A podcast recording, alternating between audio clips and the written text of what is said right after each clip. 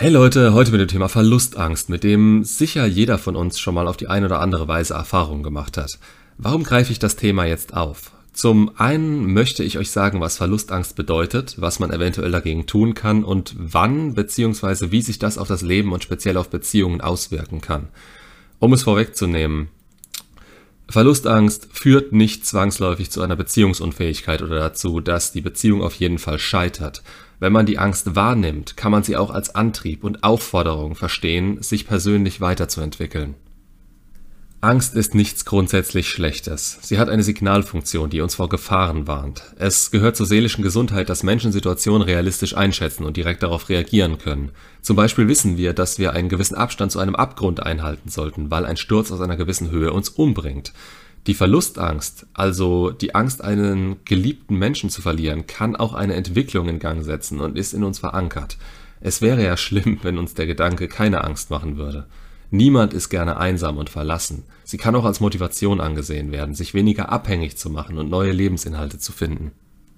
Angst im Allgemeinen versetzt den Körper in höchste Alarmbereitschaft. Man kommt an die Grenzen seiner bisherigen Erfahrungen. Die Psyche und der Körper zeigen deutlich diese Grenzen auf. Man fängt an zu schwitzen, das Herz schlägt schneller und so weiter.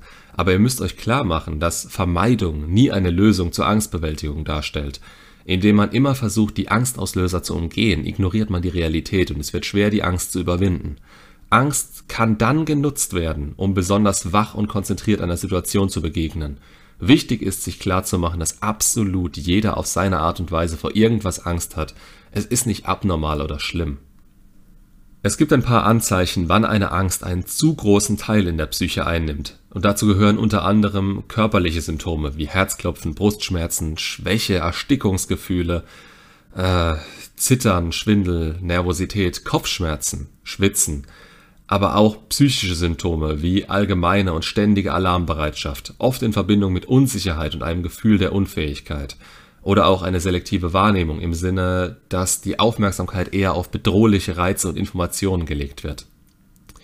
Oft sind ängstliche Menschen sehr empfindlich für jede Art von Stress. So, was ist jetzt speziell Verlustangst? Wir wissen, dass es eine Möglichkeit gibt, dass wir einen Menschen, dem wir nahestehen, verlieren können. Meist denken wir aber nicht daran, da wir die Erfahrung machen, dass es eben einfach nicht passiert. Durch eine solche Gewohnheit werden wir beruhigt und die Angst ist nicht ständig präsent.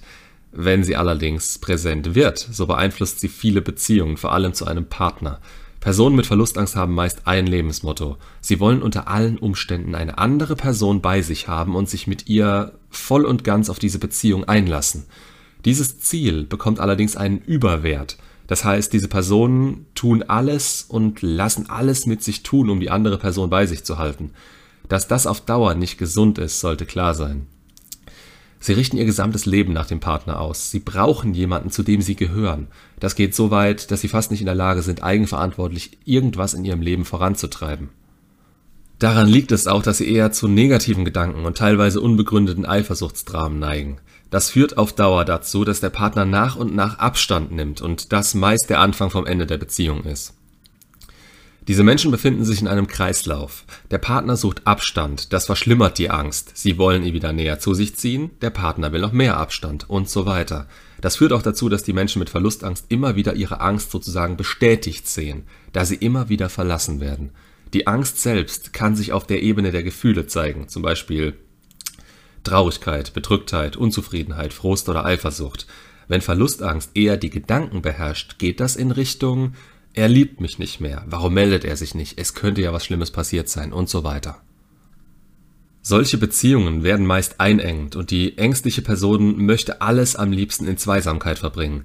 Der Partner muss immer ganz nah bei ihr sein. Erst in gemeinsamer Isolation kann sie abschalten. Draußen sieht sie überall potenzielle Gefahren. Freiräume werden eingegrenzt und mögliche Veränderungen machen sie nervös. Spontane Dinge und aufkommende Probleme sind schwer zu ertragen. Sie müssen immer wissen, was wer mit wem und wann macht. Das kann dann dazu führen, dass genau das eintritt, wovor diese Menschen am meisten Angst haben. Sie werden verlassen. Und das auf gewisse Art und Weise leider zu Recht. Denn die Beziehung, die sie sich wünschen, findet nur in ihrem Kopf statt. In Wahrheit ist das keine Liebe, sondern Abhängigkeit geworden. Jetzt gibt es zwei Arten, mit der Angst umzugehen. Einmal werden tiefe Beziehungen vermieden, damit keine Gefahr besteht, verletzt zu werden, oder es entstehen Beziehungen, in denen eben solche Abhängigkeiten geschaffen werden. Es wird sich auch ständig rückversichert, ob alles in Ordnung ist. Bei verlustängstlichen Menschen in Beziehungen können bei ihnen Opfer- und Täterrolle oft nicht getrennt werden. Es ist jetzt wichtig zu wissen, wie und was diese Menschen genau machen. Ja, weil man dann anders auf diese Menschen und Situationen reagieren kann.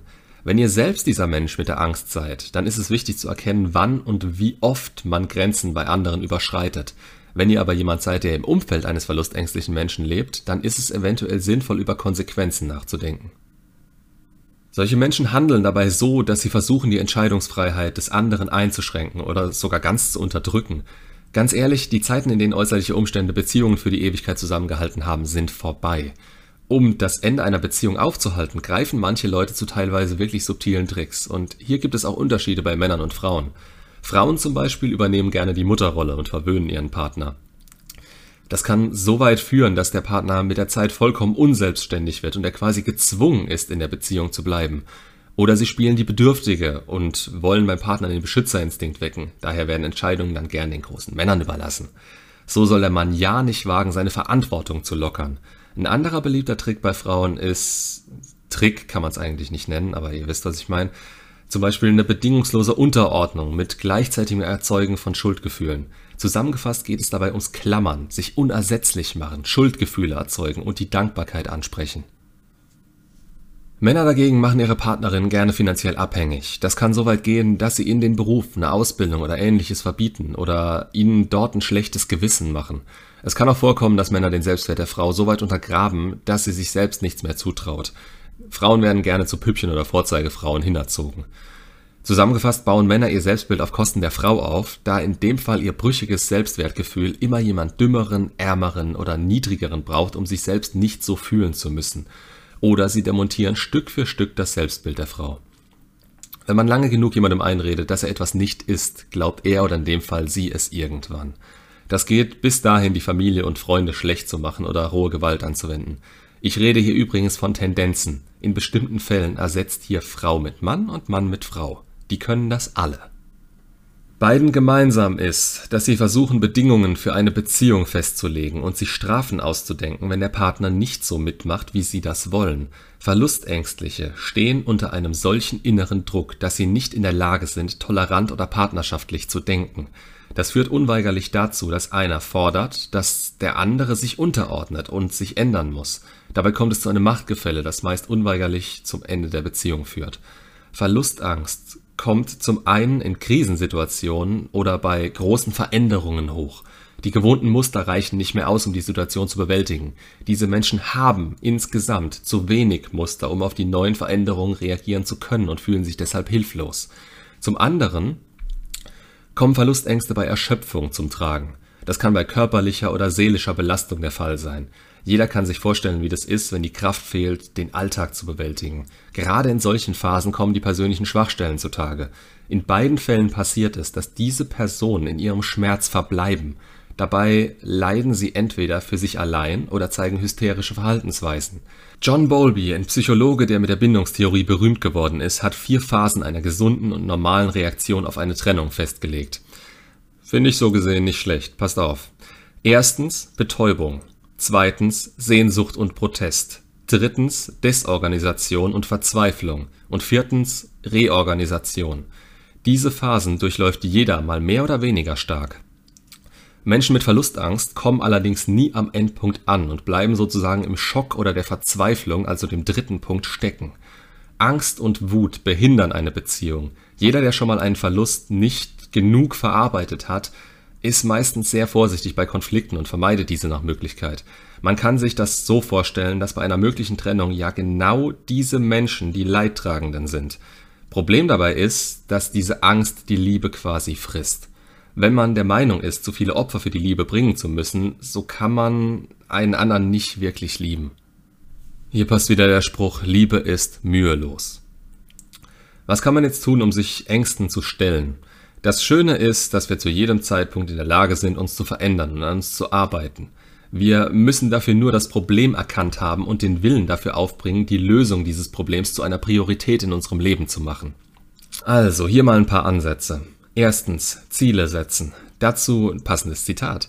Der Mensch arbeitet immer für ein Ziel. Wer jedoch keine eigenen Ziele hat, arbeitet für die Ziele von anderen. Ziele sind Wegweiser für Entscheidungen und geben uns eine Richtung vor. Wer keine Ziele hat, läuft Gefahr, dass das eigene Leben von äußeren Umständen bzw. der Umgebung bestimmt wird. Ziele zu haben, gibt dem Gehirn klare Botschaften, damit es wirksam funktionieren kann. Also setzt euch Ziele. Nicht unerreichbare, aber doch herausfordernde, um mehr Kontrolle über die eigene Situation zu haben und zu fühlen.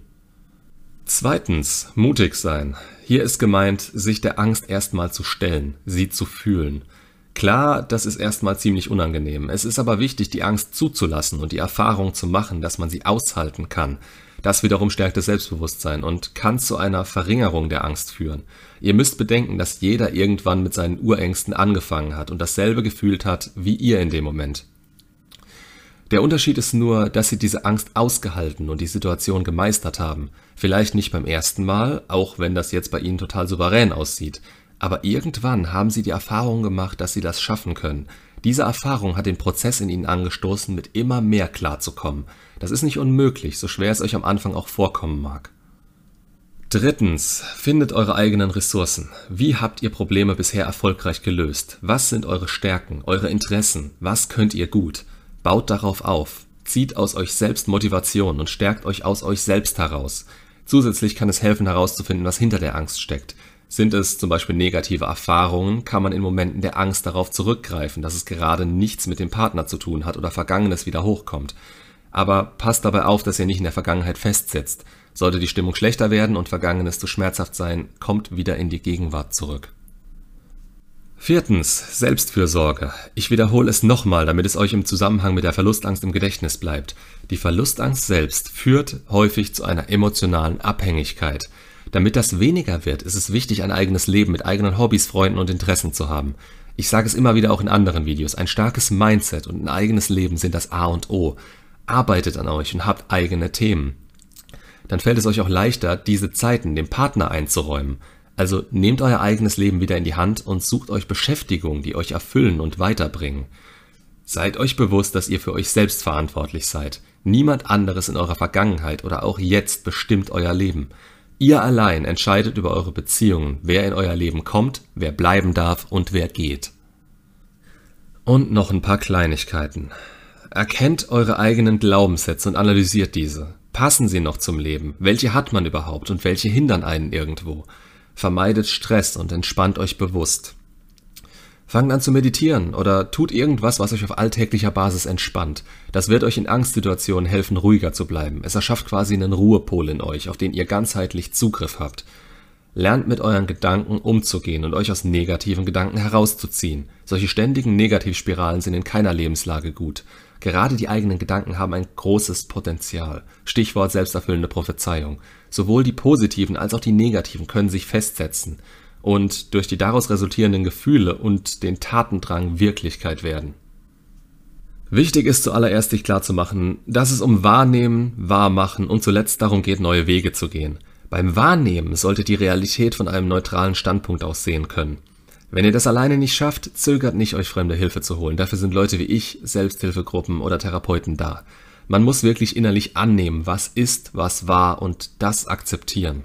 Beim anschließenden Wahrmachen geht es um die oben genannten Ziele und deren Umsetzung als letzten Schritt.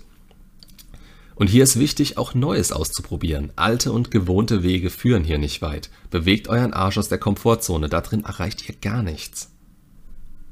Das Thema ist natürlich um einiges umfassender als das, was ich jetzt in ein Video quetschen kann, aber ich hoffe, ich schaffe damit eine gewisse grundsätzliche Wahrnehmung bei euch.